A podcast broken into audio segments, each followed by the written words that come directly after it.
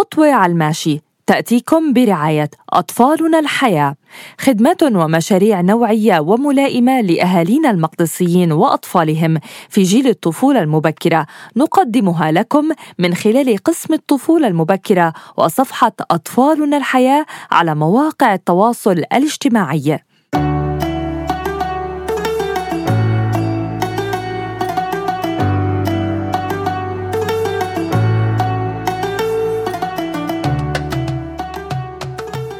أهلا وسهلا لكل انضموا لنا هلا على السمع وسؤالنا الواحد والعشرين من خطوة على الماشي بيقول كيف نتعامل مع غيرة الأطفال؟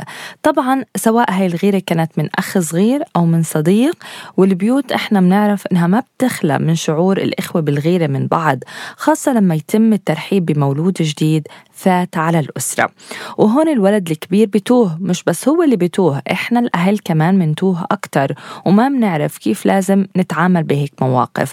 وأكيد أمجد شغري عنده نصائح كتيرة ليساعدنا بإدارة هاي المواقف ولا لا يا أمجد؟ مرحبا مرام. أنا بدي أجرب أعطي اليوم نصائح وبدي أقول كالتالي. الغيرة هو إشي مطلوب هو إشي كتير بيساعد وبيساهم في تطور الطفل وتطور العيلة نفسها.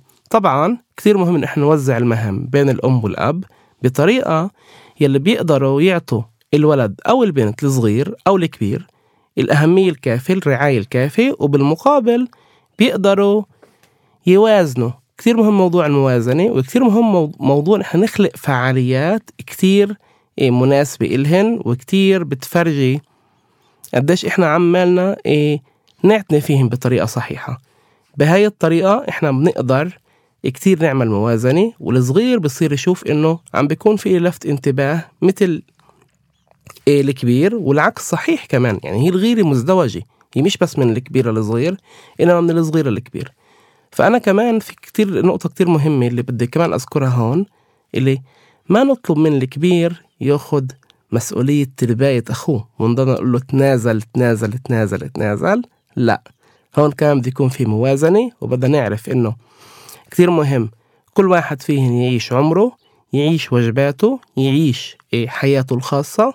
وبالمقابل السر ولفت الانتباه بفترات متفاوتة ونعطي لكل واحد إيه وزنه ورمضان كريم. رمضان كريم.